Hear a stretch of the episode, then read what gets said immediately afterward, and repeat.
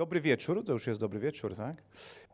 Jestem, y, jestem profesorem psychologii kryminalnej na Uniwersytecie Huddersfield w Anglii i pracuję też tutaj y, na Uniwersytecie SWPS.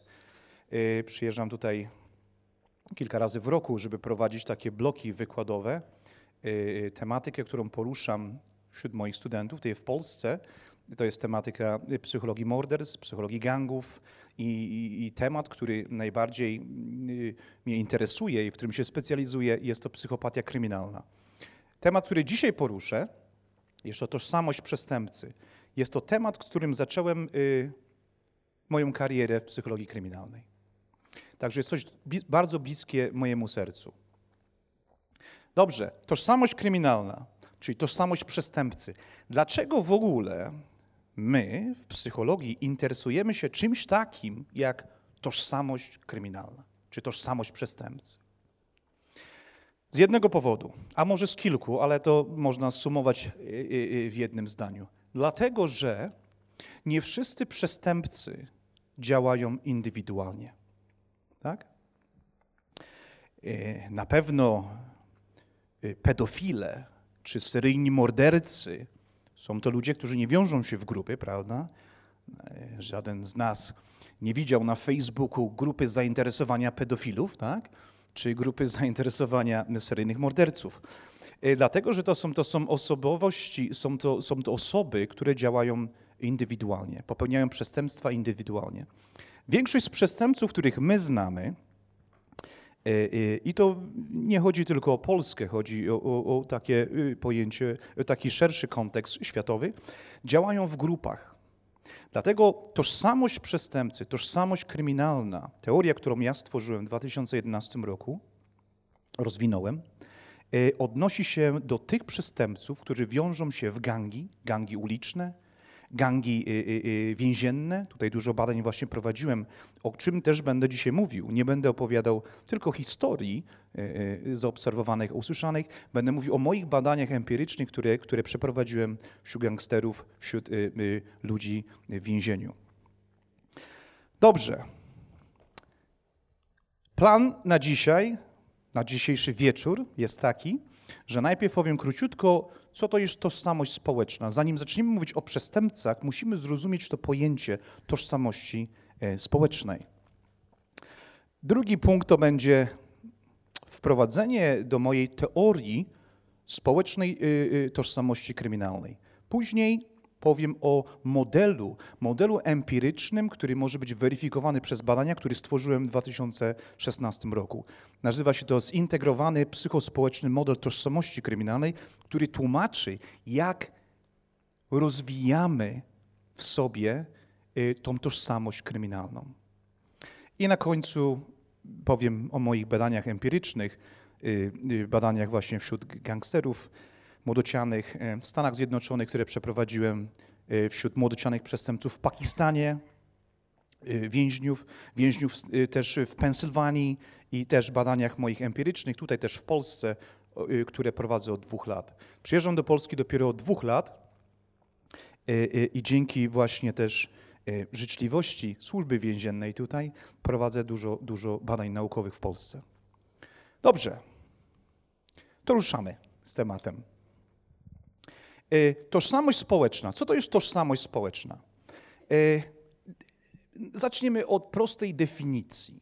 Tożsamość społeczna jest to poczucie tego, kim jestem w odniesieniu do czło- członkostwa w danej grupie społecznej. Jest to bardzo proste, prawda? Inaczej mówiąc, członkostwo w grupie społecznej zapewnia osobie poczucie tożsamości społecznej, poczucie przynależności do świata społecznego. Słuchajcie, jest to bardzo ważne, że należymy do grupy społecznej. Zadam Wam pytanie. Ilu z Was chciało być samotnymi przez całe życie? Podnieście rękę do góry. Jedna osoba. Później Cię przytulę. Bo lubię ludzi. Y, Ale generalnie, słuchajcie, jest nas tu może 150 osób, tak? Y, Generalnie jedna na 150 osób chciała być sama. Większość z nas ma pragnienie i, i bycia, bycia w grupie, bycia, dlatego że członkostwo w grupie daje nam poczucie własnej wartości. Y, O co tu chodzi? Chodzi o to, że chcemy przynależeć do grupy, która w naszych oczach jest lepsza, tak? Bo przynależność do tej grupy, która jest lepsza, ja nie wiem, czy to dobrze tłumaczę nawet na polski, lepsza, no okej. Okay. Przynależność do tej grupy daje nam też poczucie własnej wartości i wzrasta nasza samoocena. Okay? Większość ludzi, którzy są samotni, nie mówię teraz o tobie, którzy są samotni, odrzuceni, mają niską, niskie poczucie własnej wartości, niską samoocenę. I żeby podnieść tą samoocenę, łączą się z grupą, która jest właśnie w ich oczach przynajmniej lepsza, superior, tak? Ja to tak nazywam. E, tak samo dzieje się z przestępcami, o czym będę za chwilę mówił. E, zanim przejdziemy do mojej teorii, teorii e, społecznej tożsamości kryminalnej, chcę Wam powiedzieć, że generalnie, bo tego może być więcej, możemy to rozbijać na czynniki, tak, jakieś tam, nie wiem jak to nazwać, czynniki pierwsze, tak, mamy dwie różne tożsamości. Pierwsza to jest tożsamość osobista. Co to jest? Są to cechy, które określają nas samych, cechy psychologiczne. Może to być osobowość, tak? Y, nie ma dwóch takich samych ludzi na świecie, jeśli chodzi o osobowość. Różnimy się od siebie. Tak? To jest właśnie ta tożsamość osobista. Nasze zainteresowania są różne, sposób odnoszenia się do innych, upodobania i tak dalej, i tak dalej, i tak dalej. Czyli tożsamość osobista. W tym samym czasie każdy z nas też posiada tożsamość społeczną. I tak jak już powiedziałem, tożsamość społeczna jest to członkostwo w grupach społecznych, i teraz możemy tu wymienić, jakie mamy grupy społeczne, jaka jest tożsamość. Pierwszą taką podstawową jest pewnie tożsamość y, społeczna bazowana na naszej płci, prawda? Mamy tutaj mężczyzn i kobiet. I kobiety. Yy, nagrywają mnie, więc nie będę żartów opowiadał na te tematy. Yy, drugą taką rzeczą może być też grupa wiekowa, prawda? Yy, też nie będę opowiadał, normalnie to, co studentom opowiadam. E, trzecia może być narodowość. Narodowość jest silną identyfikacją, silną tożsamością społeczną, prawda? Szczególnie dla kogoś takiego jak ja, który, który, który y, y, całe życie dorosłe i, i, i wychował się i akademicko i mieszkam cały czas też w Anglii, a jestem Polakiem i czuję się Polakiem. Moja tożsamość jest bardzo silna, narodowa. Wasza, będąc w Polsce, może być troszeczkę inna, bo wszyscy jesteśmy Polakami w Polsce, prawda? Ale jak wjeżdża się na, na zagranicę, doświadcza się tego, tego, tego silnego przywiązania do, do, do, do, swoich, y, do, swojego, do swojego pochodzenia. Afiliacja polityczna. Akurat jestem apolityczny. Będąc naukowcem, psychologiem, mogę sobie pozwolić na to, że nie, nie interesują mnie te sprawy, chociaż mam swoje poglądy. Y, religijna też, też może być afiliacja religijna, tak? tożsamość religijna. Ja jestem katolikiem mieszkającym w kraju y, protestanckim, gdzie jest dużo muzułmanów, Sikhsów i, i, i różnych takich właśnie y, religii. Także moja identyfikacja, moja tożsamość społeczna jako katolika też jest bardzo silna. Dobrze, ale ja tu nie będę o sobie opowiadał oczywiście. Moja teoria moje badania zostały też, zostałem zainspirowany poprzez e, e, dwóch naukowców, którzy w latach 70., w 70, dokładnie 90 roku, e, stworzyli teorię tożsamości społecznej. Nazywają się Tyler Turner. Dla tych, którzy nie wiedzą, Tyfel to jest, to, jest, to jest Polak, który tu kończył liceum, wyjechał później na zachód, chyba do Francji, z tego co jeszcze się nie mylę, i tam skończył studia i, i, i później tworzył te wszystkie e, piękne rzeczy. Także zobaczcie, Polacy są wszędzie i są wspaniali. Tak? E, teoria jego tłumaczy, ich teoria, bo ich było dwóch, e, tłumaczy, jak własna przynależność do grupy wpływa na ocenę samego siebie, swojej grupy i grupy obcych. Co jest ciekawe, będąc częścią grupy społecznej, mamy tendencję do gloryfikowania naszej grupy, tak? A czyli faworyzowania naszej grupy, e, faworyzowania członków naszej grupy, a odnosimy się w sposób czasami nawet bardzo agresywny, a na pewno w sposób negatywny do członków innych grup.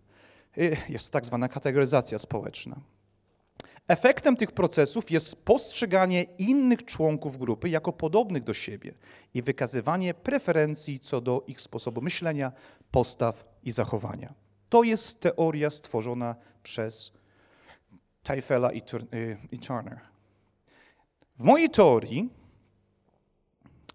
napisałem, że, y, że sposób, w jaki przestępcy myślą o sobie, zależy także od ich zbiorowej tożsamości. Ja to nazwałem społeczną tożsamością kryminalną. Przestępcy też w sposób świadomy czy nieświadomy łączą się w grupy. Formują grupy społeczne.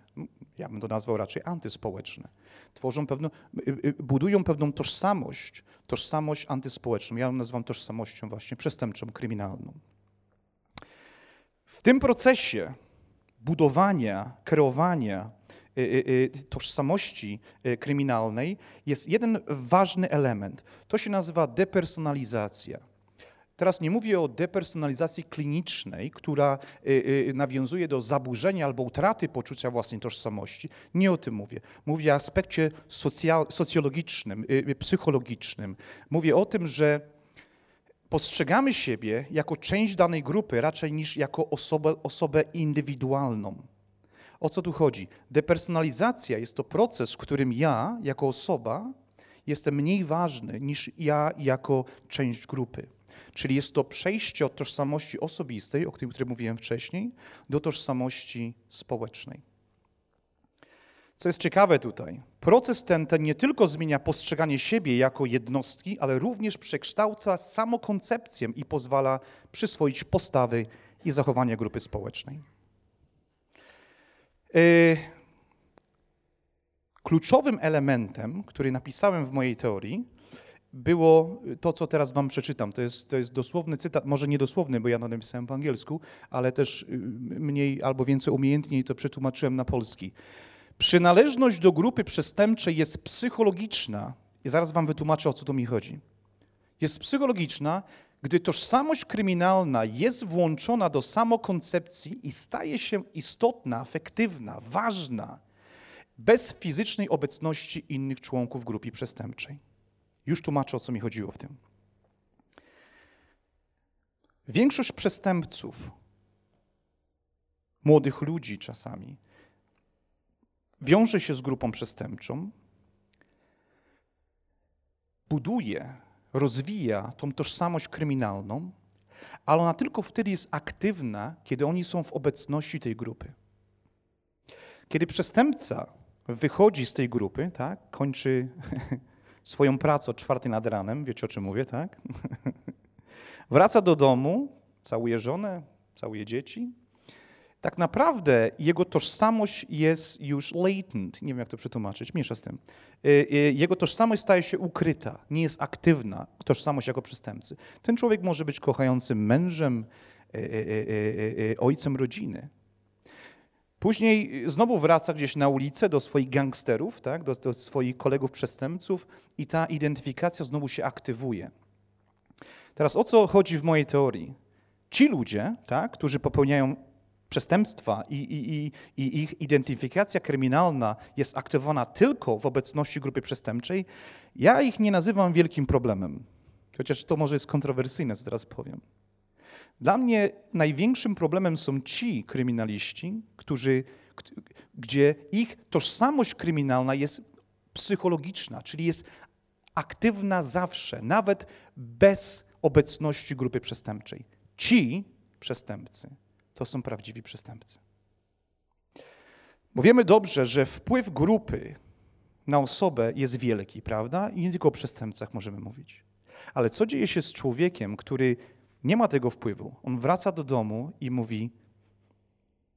Tu wam podam przykład.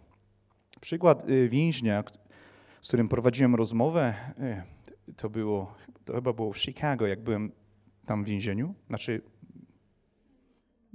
pracowałem, tak? Y, y, ja się go spytałem, y, kim jesteś? Ale tak, ale tak naprawdę, kim jesteś? I nie było grupy, byliśmy tylko ja i on w salce w więzieniu. A on do mnie powiedział, I'm a criminal. That's what I do, baby.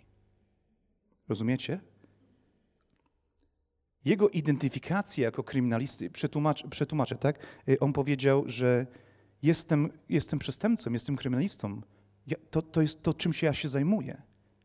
Dla niego innego pytania. Jakbym się dzisiaj was pytał, kim jesteś?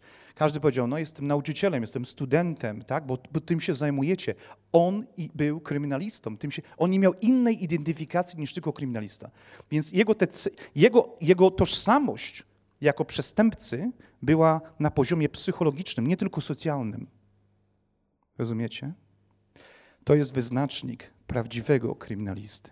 To jest wyznacznik kogoś, u którego, u którego struktura poznawcza jako kryminalista jest tak rozwinięta, że on nie potrzebuje żadnego wpływu zewnętrznego, żadnych bodźców, żadnych kolegów przestępców, żeby się dalej identyfikować jako kryminalista.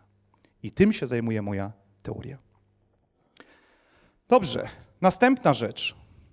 Jeśli społeczna tożsamość kryminalna wraz z normami przestępczymi, co znaczy normy przestępcze? Y, zanim pójdę dalej, chcę tylko to wytłumaczyć. Y, y, mamy pewne normy społeczne, tak? Jeśli student przychodzi do mnie na wykłady, zapisuje się na moje wykłady, tak, z psychologii kryminalnej, są pewne normy. Musisz przychodzić na wykłady, musisz odbijać kartę, musisz się uczyć, tak, czytać moje publikacje, czy ci się podobają, czy nie. Y, y, musisz też zdawać egzaminy. To są pewne normy. Ja niczego więcej nie wymagam jak pewne normy. Przestępcy też mają pewne normy. Kiedy, łączysz, y, kiedy dołączasz do grupy przestępczej, tak, do gangu, są pewne normy, które musisz przyjąć. Tak? Na przykład musisz być posłuszny, musisz popełniać pewne przestępstwa. Już nie chcę chodzić w szczegóły, ale wiecie o co chodzi. Pewne normy. Dobrze, wracamy do mojej teorii. Jeśli społeczna tożsamość kryminalna wraz z normami przestępczymi zostaje ukształtowana, Członkowie grupy przestępczej osiągają poczucie własnej wartości. Zaraz tutaj do tego jeszcze wrócę. Jak? Poprzez manifestację swojej nowej tożsamości w kategoriach zachowań przestępczych. Ta manifestacja jest różna. Y, y, y, może być to manifestacja psychologiczna, może być manifestacja wewnątrz grupy, ale też jest manifestacja zewnętrzna, typowo taka, którą możemy obserwować. Y, to są, to są badania, które przeprowadziłem w Pensylwanii, jeszcze później do nich wrócę, y, wśród gangsterów i, ich manifestacja zewnętrzna y, przejawiała się na, na różne sposoby, zewnętrzna mówię.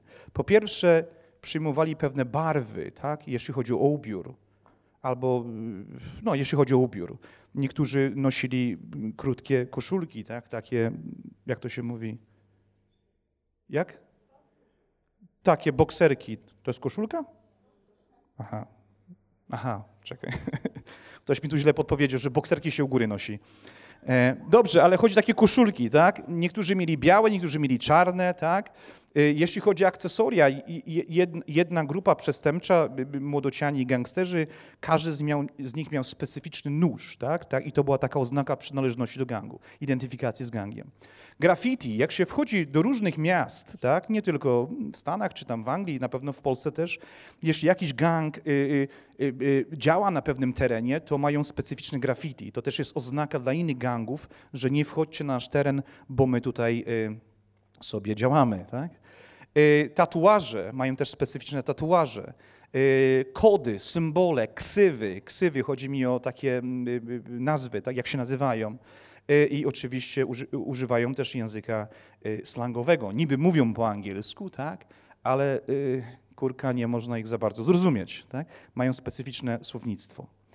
To jest identyfikacja zewnętrzna. Tak jak wam powiedziałem, jeśli już stworzą w sobie, tak, doświadczą, utworzą, rozwiną w sobie tą psychologiczną identyfikację e, kryminalną, chcą manifestować w sposób zewnętrzny, taki jak tutaj przedstawiłem, i także poprzez zachowania kryminalne. Teraz, jeśli chodzi o, o przejawy tej tożsamości e, e, kryminalnej, moje badania i moje obserwacje wśród gangsterów, i, i, i nie tylko tych na ulicy, także w więzieniu, pokazały, że tam nie ma potrzeby stosowania perswazji, bo nam się wydaje, to jest taki mit y, przedstawiany przez telewizję i filmy takie gangsterskie, że oni muszą przekonywać członka y, y, gangu, tak, czy, czy jakiejś tam mafii, że musisz popełnić przestępstwo. Tak nie jest. I dlaczego tak nie jest? Perswazja nie jest potrzebna. Ten proces odbywa się na poziomie identyfikacji. Jeśli ja dołączyłem do gangu, tak, do grupy przestępczej, czy to formalnej, czy nieformalnej, bo teraz mówię tylko o gangach, może by to być nieformalna grupa przestępcza, tak? Y, mogą być to być chłopaki z Siekierowa, z Katowic, rozumiecie? Y, to, to, to polecenia, które otrzymuję od szefa, tak, tak nazwijmy, szeryfa, y, one są, one są poleceniami jasnymi. Tam nie trzeba motywować. Nieraz mnie się właśnie pytali, że oni mi mówili, że ty nie rozumiesz tego, Daniel, nie? Ci przestępcy właśnie w więzieniu. Nie rozumiesz tego, że to jest, to jest oczywiste, że jak masz rozkaz, to idziesz i robisz. Ja mnie rozumiem, w wojsku, kiedy otrzymuje rozkaz od generała, żołnierz idzie i broni kraju, mówi, ale tutaj mówimy o rzeczach przynajmniej skomplikowanych, tak? o, o jakichś przestępstwach. A on mówi, nie rozumiesz tego. Ty, I cały czas mi mówi, że nie rozumiesz. Pewnie, że nie rozumie. Bo jak ja bym był członkiem gangu, tak? Jakbym był członkiem gangu i ktoś powiedział mu, musisz iść i teraz skopać tyłek y, jakiemuś tam Zdziszkowi, tak? Z Siekierowa. Ja mu zadał mu tysiąc pytań temu. Dlaczego? Po co? Co on zrobił? To świadczy o tym, że nie jestem zidentyfikowany jako kryminalista, nie mam więzi kryminalnych z grupą przestępczą. Dlatego, bo kwestionuję coś, co jest normą w gangu. Ale o tym nie chcę mówić, o tym kiedy indziej. Dobrze. Y, jedna z teorii, y, takich teorii poznawczych mówi, y, że na rozwój tożsamości kryminalnej wpływają obrazy, obrazy znanych nam przestępców, które są przechowywane w systemie naszej pamięci i są uaktywnione pod wpływem zewnętrznych bodźców sytuacyjnych. Już tłumaczę o co chodzi. Każdy z nas może nie każdy, ale większość z nas ma przynajmniej pojęcie tego, co to, co to jest grupa przestępcza, kto to jest kryminalista, kto to, kim są gangsterzy. Czy to, jest, y, czy to pochodzi z obrazów fikcyjnych, tak? jakichś filmów amerykańskich, czy to pochodzi z, z, z, z internetu, z YouTube, czy, czy, czy, czy z opowieści, czy nawet z obserwacji, bo ktoś mieszka w takim środowisku, w, takim, w takiej dzielnicy, gdzie chodzą gangsterzy. Jako młodzi chłopcy, czy tam, bo tu mówię bardziej o chłopakach, tak, że nie chcę dyskryminować kobiet oczywiście, bo chociaż jest mało gangsterek, więcej jest gangsterów. E, jako młody człowiek, no tak to użyjmy słowa, jako młody człowiek jesteś albo jestem, albo jesteś wystawiony do pewnych obrazów. Masz pewien obraz, jak wygląda gangster, jak się zachowuje, tak? ten sposób chodzenia. Rozumiecie? Tak, tak robią. Y, y, y, I, i, I, dużo, dużo cech związanych z tym zachowaniem. Jest to zakodowane w systemie naszej pamięci. Pewna schemata poznawcza, tak to się chyba nazywa ładnie, struktura poznawcza, buduje się na zasadzie obserwacji, informacji pobieranej z zewnętrznego środowiska. Potem jest jeden moment, który jest bardzo ważny. Masz tą strukturę, wiesz, kim jest gang, znasz ich. Musi być coś wolitywnego też. Chciałbym dołączyć do tego gangu, chciałbym, chciałbym być jednym z nich. Tak? Jeśli coś takiego nastąpi w, w, w, naszym, w naszym systemie poznawczym, ten wolitywny element, jeśli, jeśli zaskoczy, tak? dołączasz do gangu. W tym momencie, kiedy dołączasz do gangu, ta schemata, którą posiadasz, ona po pierwsze się rozbudowuje, ale najważniejsze, ona się aktywuje. I to jest pierwszy moment, kiedy nabierasz identyfikacji, tożsamości kryminalnej. To jest pierwszy moment. Ja to pokrótce powiedziałem. Normalnie prowadzę y, kilkagodzinny wykład na ten temat. Mam nadzieję, że to było zrozumiałe, tak? Dobrze, dobrze. Bardzo się cieszę. Czyli bodźce sytuacyjne w tym momencie środowisko, gangsterzy, z którymi przebywam, aktywuje we mną tą strukturę poznawczą, tą, tą schematę właśnie psychologiczną. Y, tożsamość społeczna i jej zmiana jest oparta na schematach poznawczych, o tym, co już właśnie mówiłem, które są aktywowane przez czynniki zewnętrzne, takie jak towarzystwo grupy przestępczej. To to jest podsumowanie tego, co przed chwilą powiedziałem. Teraz tak, y, przestępcy, znaczy my wszyscy nie mamy tylko jednej tożsamości, prawda? Nawet patrząc, patrząc teraz na was, mógłbym powiedzieć, że y, każdy z was ma wiele tożsamości społecznych tylko one nie są w konflikcie u was. Rozumiecie? U przestępców oni też mają różne tożsamości społeczne, tylko one są niekiedy w konflikcie, te tożsamości społeczne. Strocka, jedna z, y, e, psychologów niemieckich przeprowadziła badania w Ameryce Łacińskiej w 2008 roku, tak? I zauważyła, że większość gangsterów w Ameryce Łacińskiej, którzy wyjeżdżali do pracy tak, w nocy czy wieczorami, mieli silną tożsamość, y, tożsamość kryminalną, ponieważ przebywali z kolegami kryminalistami i robili okrutne rzeczy. To byli przestępcy y, y, okrutni, mordowali, kradli i gwałcili. Kiedy kończyli tą aktywność, wracali do domu i w tym momencie stawali się tak jakby innymi ludźmi ponieważ mieli inną tożsamość. Tożsamość w domu, tożsamość kochającego męża, kochającego ojca. Zatem konkluzja taka była jej, jej, jej, jej, y, y, badań, że zachowanie antyspołeczne, kryminalne objawia się tylko wtedy, gdy tożsamość kryminalna jest istotna, aktywna. Czyli wracam do tego, co mówiłem wcześniej. Kiedy tożsamość kryminalna, kiedy, kiedy jesteśmy właśnie z grupą społeczną, jest łatwiej i szybciej aktywować naszą tożsamość kryminalną. Dobrze, teraz to jest takie wprowadzenie. Teraz będziemy mówili o mojej koncepcji, o moim modelu tożsamości kryminalnej, społecznej tożsamości kryminalnej. Nie ma czegoś takiego jak, jak tożsamość kryminalna, jako monolit. Tożsamość kryminalna, według mojej teorii, składa się z trzech elementów, z trzech integralnych elementów.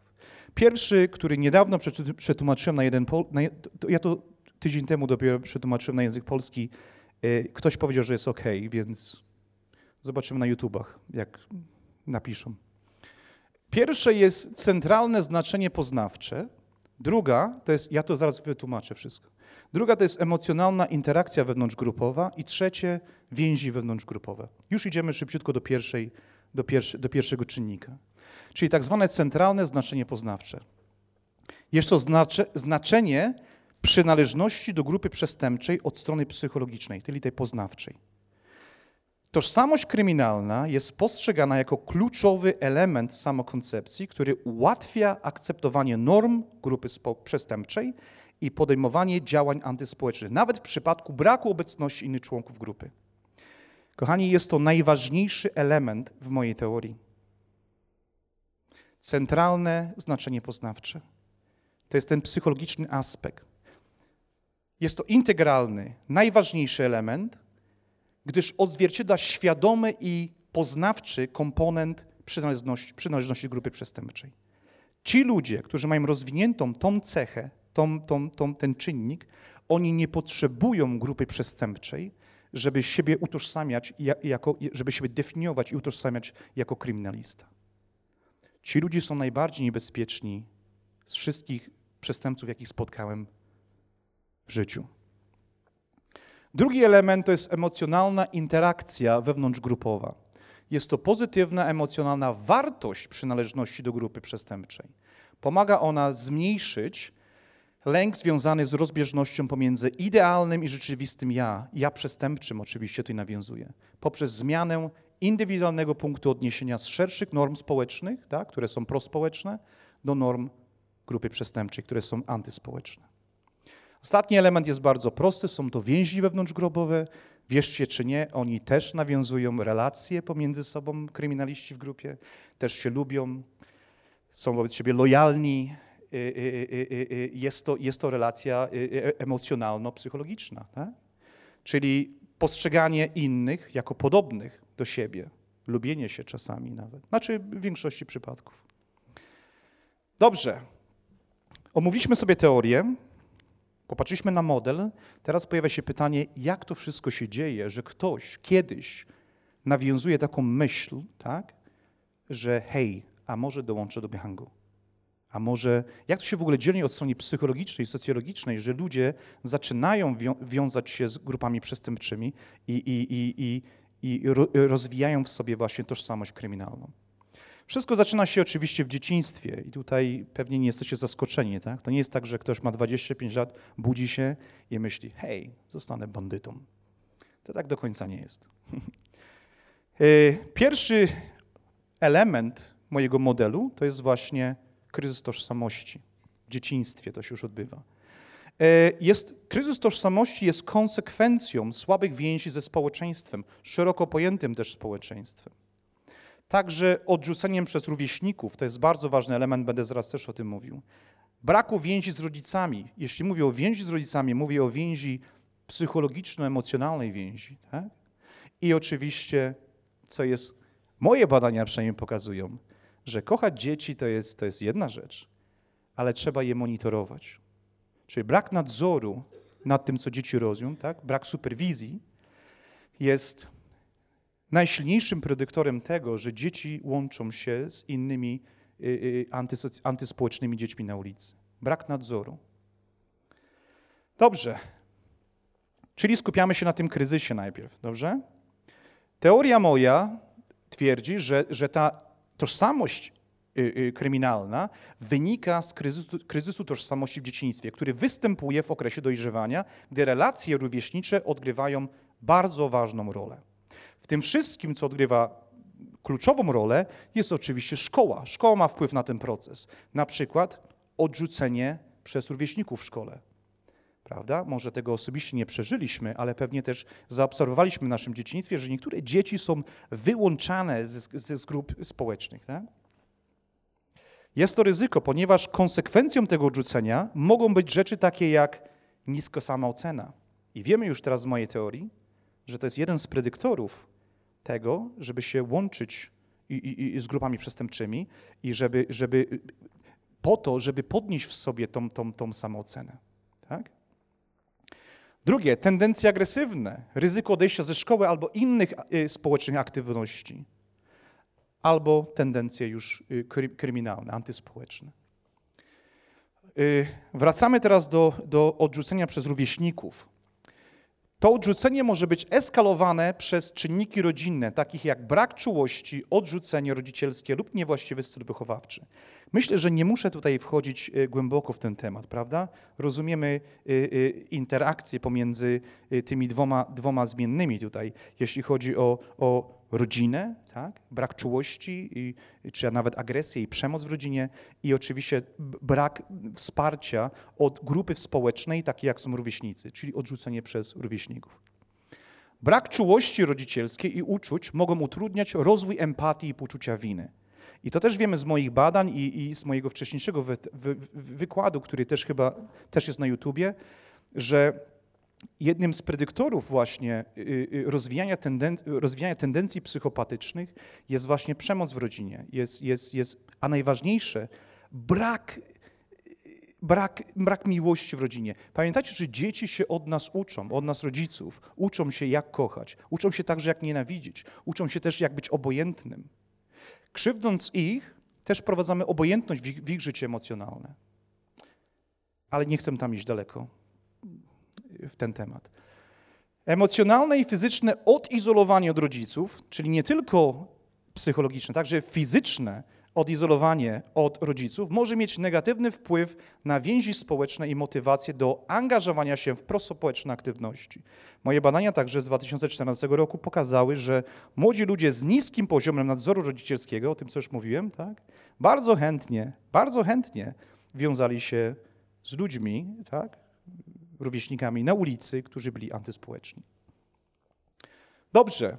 Następnym elementem w moim, w moim modelu, yy, modelu yy, zintegrowanym psychospołecznym modelu tożsamości kryminalnej jest wystawienie na środowisko kryminalne, czyli przebywanie w środowisku kryminalnym. I teraz to można robić o różnych aspektach, nie tylko w więzieniu, tak? chodzi przed więzieniem, czyli na ulicy, w trakcie więzienia i później po więzieniu. Dobrze. Tutaj też odwoływałem się do, do teorii e, Ackersa, tak, jak ją ładnie przetłumaczyłem, teoria wzmocnienia różnicującego. O co chodzi? Co jest czynnikiem, że młody człowiek na ulicy po raz pierwszy popełnia przestępstwo? Jest bardzo proste. Jest to interakcja i przebywanie z ludźmi, którzy już popełnili przestępstwo. To jest tak bardzo prosta teoria. Okay? Znaczy jest może ją bardziej zgłębić, ale chcę tylko prosto przetłumaczyć y, y, na potrzeby mojego wykładu. Przez to wzmocnienie różnicujące młodzi ludzie uczą się, jak czerpać korzyść z zachowań kryminalnych i najważniejsze, unikać kary. To nie jest tak, że grupa przestępcza da ci tylko możliwość popełnienia przestępstwa, tak? Oni też cię nauczą, jak czerpać korzyść z tego przestępstwa. Także tam jest też motywacja, rozumiecie, to włączona. I najważniejsze, uczą cię, jak unikać kary, jak przetrwać na ulicy, w mafii czy w gangu, żeby nie być schwytanym przez policję. Teoria ta wydaje się y, doskonale pasować do, do, do kryminologii, ponieważ, i to jest bardzo ważne, wyjaśnia proces podejmowania decyzji potrzebnych do rozwoju poznawczych, behawioralnych i motywacyjnych technik niezbędnych do popełnienia przestępstwa. Yy, oczywiście nie skupiłem się tylko na akerze, spojrzałem też na badania, które były prowadzone wcześniej przez, przez naukowców. Yy, Walters yy, przeprowadził bardzo fajne badania w 2002-2003 roku, gdzie zbadał struktury poznawcze, kryminalne struktury poznawcze młodych ludzi, którzy trafili dopiero do więzienia. Teraz po pewnym czasie pobyciu w więzieniu, wydaje mi się, to było 6 miesięcy, tak, po 6 miesiącach, znowu przebadał ich strukturę, kryminalną strukturę poznawczą. No i pewnie nie będziecie zaskoczeni, że młodzi ludzie, którzy trafili do więzienia, którzy nie byli zidentyfikowani jako przestępcy, nie mieli takiej tożsamości przestępczej, po sześciu miesiącach wykazali silne tendencje, jeśli chodzi o, o, o, o tożsamość przestępczą. Teraz tak, możemy powiedzieć, że o, więzienie jest złe. Mm, nie, nie, to nie o to chodzi. Oni przebywali w środowisku, gdzie byli eksperci od przestępstw. W sposób poznawczy musieli się zaangażować w życie więzienia, w pryzonizację, czasami tylko, żeby przetrwać. Moje badania też później to pokażą, ja wam później przerzucę. Moje badanie z 2013, 10 lat później, pokazały takie same wyniki, że ci, którzy przebywali w środowisku kryminalnym, i to badałem nie tylko więźniów, ale też gangsterów, ci wszyscy ludzie, którzy przebywali w tym środowisku, rozwinęli wszystkie trzy aspekty, o których mówiłem w mojej, tożsam, mojej teorii tożsamości kryminalnej. Wszystkie trzy aspekty. Dobrze, następny element, który chcę mówić, to jest właśnie potrzeba identyfikacji z grupą przestępczą, Y, aby ochronić swoją właśnie samoocenę. Y, moje badania pokazały, że niska samoocena jest motywatorem do tego, żeby łączyć się z grupami przestępczymi. I w końcu, kiedy y, ktoś się, ktoś się już, jak to się mówi, jeśli ktoś dołączy do grupy przestępczej i z nią przebywa bardzo długo, w tym, czasie, w tym czasie y, y, jego samoocena wzrasta bardzo, bardzo, bardzo mocno. Y, moje badania były przeprowadzone w 2013 i teraz je powtórzyłem. Będzie niedługo opublikowane w 2017 roku. Nie, nie, nie, nie, nie. Wcześniejsze badania były prowadzone na recydywistach, a teraz włączyłem też młodocianych przestępców. To były dwie różne grupy. Tak. Y, ja prowadzę badania, tutaj, tutaj, tutaj koleżanka się spytała, czy tylko tam, gdzie pracuję. Ja prowadzę badania y, w krajach, w Pakistanie, w Stanach Zjednoczonych, y, w Pensylwanii, w Polsce, w, w Irlandii, w Anglii. Teraz dostałem dostęp też do, poprzez projekt naukowy, fundusze, które otrzymałem, do Chin, Jamajki, Ugandy i jeszcze raz do Pakistanu. Okay? Dobrze. Y, to jest model, który, który przebadałem w 2013 roku. Nie będę go omawiał, bo, bo to jest model statystyczny. Y, chciałem tylko pokazać, że, że, że to jest dowód naukowy, mm, gdzie jest pokazane właśnie, że jak samoocena ma wpływ na rozwój tożsamości y, przestępczej. Dobrze. Ostatnim elementem w tym modelu, który jest bardzo ważny, OK, mówiliśmy o tym, że, że, że tożsamość kryminalna to jest, to jest coś społecznego, tak? Jest oczywiście na poziomie psychologicznym, ale też czynniki osobowościowe, y, y, y, to kim jesteśmy jako osoby, mają też wpływ na rozwój, na rozwój tożsamości kryminalnej. Ja tutaj skupiłem się oczywiście na, na cechach psychopatycznych. Czy psychopaci są czy psychopaci lepiej nawiązują kontakty, powiedzmy, w więzieniu i, i, i, szybciej utożsamiają się z grupą przestępczą. Pierwsze badania, które przeprowadziłem empiryczne, były w Stanach Zjednoczonych. Moje y, badania pokazały, że ci, którzy spędzili duży czas w więzieniu, tak, rozwinęli tożsamość, y, y, tożsamość przestępczą, ale ci, którzy mieli wysokie tendencje psychopatyczne, rozwinęli je o wiele szybciej i były o wiele silniejsze. Co jest ciekawe, ci, którzy nie, nie mieli tendencji psychopatycznych, ich nie rozwinęli w ogóle. To jest ciekawe, bo pewnie nie wiem, czy znacie temat w ogóle psychopatii. E, nie będę teraz tego omawiał, bo to jest długi temat. Ale psychopaci to są ludzie, którzy są bardzo manipulacyjni, którzy, którym brakuje e, e, takiej, takiej afektywnej strony, tak? Tej nie, mają, nie mają empatii rozwiniętej za mocno. Przeważnie są bardzo inteligentni też. Dlatego jest im o wiele łatwiej odizolować się emocjonalnie. Są też egocentryczni, to jest też bardzo ważne odizolować się emocjonalnie od wszystkiego, co się dzieje w więzieniu. I ich tendencje manipulacyjne, interpersonalne manipulacyjne pozwalają na to, żeby zmanipulować grupę przestępczą i pokazać im, że chcą się z nimi wiązać. Tak? Poprzez właśnie tą, ten proces y, szybciej y, y, nawiązują kontakty i szybciej rozwijają sobie właśnie tą tożsamość y, przestępczą.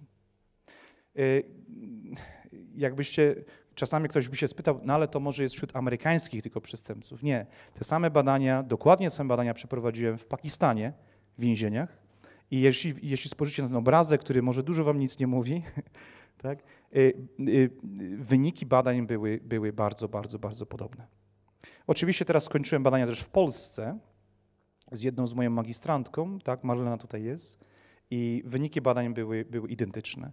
Czyli w Stanach Zjednoczonych, w Azji i w Europie te same, te same, te same tendencje psychopatyczne y, y, wpływają znacząco na rozwój tożsamości kryminalnej. Dobrze, y, więcej moich badań, jeśli chodzi o, o tych gangsterów, o których Wam wspominałem. To są dane z Pensylwanii. Byliśmy zainteresowani, ok, grupa ludzi, gangsterów, młodocianych, y, średnia wieku była 16 lat, y, popełnili y, przestępstwa, ale, ale poważne przestępstwa. To nie było ukradnięcie gdzieś ogórków ze sklepu, tak? To były poważne przestępstwa. Ta grupa ludzi trafiła do więzienia. Było ich 206 osób, młodocianych, chłopców. Spytaliśmy się ich w tych badaniach, oczywiście, czy po odbyciu wyroku chcą wrócić do gangu. I wyobraźcie sobie, że 50, przeszło 53% z nich powiedziała, że tak, wracamy do gangu. Ja sobie tak myślałem, kurka, zostałeś złapany, jesteś gangsterem, zostałeś złapany i jeszcze w więzieniu się przyznajesz, że uwolnijcie mnie i wracam do gangu. No to jest coś niepoważnego, prawda? Więc od razu jako psycholog kryminalny zainteresowałem się, jakie są motywy, jakie są predyktory tego, że oni chcą wrócić. Więc przeprowadziliśmy na nich badania. I motywów było dużo, ta tabelka je przedstawia też, ale najważniejszym motywem było właśnie była identyfikacja kryminalna. Młodzi ludzie chcieli wrócić do gangu tylko dlatego, że ich tożsamość społeczna była z gangiem. To jest coś niesamowitego, bo większość wcześniejszych badań przede mną mówili o innych rzeczach. Środki y, bezpieczeństwa, brak rodziny, brak przyjaciół i tak dalej. Nie, te, te rzeczy też mają wpływ, ale znikomy wpływ mają. Najważniejszym elementem to, że młodzi ludzie chcą wrócić z powrotem do gangu, tak, jest to, że dla nich to jest najważniejsza rzecz na świecie, przynależność do gangu. Ja mam studenta, nie powiem jego imienia, E, tam w Anglii. On u mnie teraz kończy doktorat. E, młody człowiek, jako młody człowiek e, był w gangu w Nottingham. Później jakoś odszedł od gangu, nie będę mówił o jego motywach, zakochał się. I kobieta go chyba wyleczyła. Znaczy, wiem to na pewno. Ale o co chodzi? Historia. Ten młody człowiek Trafił później, jak poznał tą dziewczynę, odszedł do gangu, y, trafił na uniwersytet, skończył psychologię, y, podstawowe studia, później skończył specjalizację z psychologii kryminalnej i teraz u mnie właśnie pisze doktorat. Y, ten młody człowiek jest teraz, jest, jest prawdopodobnie za 3-4 miesiące będzie doktorem psychologii kryminalnej, czyli ma tożsamość akademicką. On się utożsamia, szczególnie z moją grupą badawczą i, i, i ze mną bardzo silnie, jest moim drogim też przyjacielem. Ale tak jak powiedziałem, my wszyscy nie mamy tylko jednej tożsamości. I ta jego tożsamość, bardzo silna tożsamość kryminalna, od czasu do czasu się odzywa. Kiedy? Kiedy wraca do swojego miasta, dużego miasta i spotyka się z swoimi kolegami, załącza się ta, ta, ta schemata poznawcza. Nieraz idziemy przez miasto, tam gdzie ja pracuję, i, i, i, i w pewnym momencie jest grupa chłop, chłopaków, młodych czy tam starszych, którzy są agresywni wobec mnie czy tam kogokolwiek. On potrafi zmienić swoją, swoją, swoją tożsamość i potrafi tych ludzi profilować. Potrafi przewidzieć, jak ci ludzie się zachowają. To jest niesamowite. Ja myślałem, że z moim doświadczeniem i, i z badaniami i publikacjami, myślałem, że ja wszystko wiem o tych ludziach. Nie wiem. Ja się dużo od niego uczę. Bardzo dużo się od niego uczę. To jest niesamowite, jak on potrafi zmieniać swoją identyfikację, z, z będąc akademikiem, tak? prowadząc wykłady ze mną, moim studentom, i później na ulicy być po prostu innym człowiekiem. On nie jest niebezpieczny, nie zrozumcie mnie źle ale jest nim silna, dalej jest silna identyfikacja. Tego jest, ciężko się jest pozbyć, tej identyfikacji. Dobrze. Yy, tutaj też badania przeprowadziłem w 2013 roku na recydywistach. Patrzyłem, jak grupa właśnie ta kryminalna, społeczna może mieć wpływ nie tylko yy, na zachowanie, ale też na tworzenie pewnej myśli psychologicznej. Tak? Ja to nazywam myśleniem kryminalnym. I okazuje się, że nie ma bezpośredniej relacji pomiędzy wystawieniem do grupy kryminalnej, tak, przebywaniem z kryminalistami i zacząć my, i, i, inaczej. To, że ja przebywam z kryminalistami, to nie znaczy, że będę tak myślał jak oni i tak postępował jak oni. Właśnie moja teoria weszła w 2011 roku, która powiedziała, że ta identyfikacja jest najważniejsza. Czyli o co chodzi? Jestem wystawiony na grupę przestępczą, ale jeśli się z nimi nie zidentyfikuję, to nigdy nie zacznę myśleć i działać tak jak oni. Ten element jest kluczowy, jeśli chodzi o, o karierę tak? Y, y, kryminalną. To są oczywiście badania empiryczne, to nie są tylko opowieści już teraz. Y, trochę wam opowiadałem o tej tożsamości kryminalnej, to tożsamości przestępczej i pewnie sobie pomyślicie, to jest jednak zła rzecz mieć taką tożsamość, tak? jako kryminalisty. No, no jest to coś złego ale przeprowadziłem badania y, w więzieniach też i chciałem zobaczyć, y, y, badałem więźniów, którzy mieli tendencje samobójcze. I patrzyłem, co by mogło im pomóc, w, w, jeśli chodzi o poradzenie sobie z tymi myślami i z tymi próbami samobójczymi. Moje badania wykazały, że ci więźniowie, którzy mieli silną tożsamość kryminalną, nie popełniali przestępstw. Dlaczego? To jest bardzo łatwe. To jest tak samo jak u nas w społeczeństwie. Większość ludzi, którzy popełnia samobójstwo, nie jestem ekspertem samobójstw, ale to, jest, to, jest, to jest ma dużo też kontekst społeczny. Jeśli nie mamy przyjaciół, już nie mówię, jeśli ktoś ma depresję i tak dalej, bo to też są czynniki y, y, ważne. Ale jeśli nie mamy przyjaciół, nie mamy wsparcia, najczęściej gdzieś tam sami zamykamy się, myślimy o tym i kiedyś ktoś tam podejmuje próbę, prawda, samobójczą. W więzieniu oni też podejmują, kiedy są sami, kiedy nie należą do grupy właśnie tej gangsterskiej, czy jakiejś tam grupy antyspołecznej, czy w ogóle jakiejkolwiek grupy w więzieniu. Ci, którzy mają silne, silną y, tożsamość kryminalną, czyli te więzi z innymi kryminalistami, nawet nie myślą o popełnianiu samobójstwa. Kiedyś mnie się ktoś spytał, OK, Daniel, teraz y, chcesz powiedzieć, że żeby chronić y, więźniów, tak, jeśli chodzi o samobójstwa, oni wszyscy muszą stworzyć tą silną tożsamość kryminalną. Mówię, nie, tylko moje badania pokazują, że coś musi być w więzieniu, co im da wsparcie. I to nie może być tylko terapeuta, to nie może być tylko psycholog więzienny. Oni muszą mieć taką grupę, y, y, swoją grupę, taką wspomagania. A będąc kryminalistą, mając silną tożsamość kryminalną, będąc częścią gangu w więzieniu, tak, jest to grupa wsparcia. Może chora, nie wiem, ale jest to grupa wsparcia. Dlatego ci ludzie nie popełniają samobójstwa.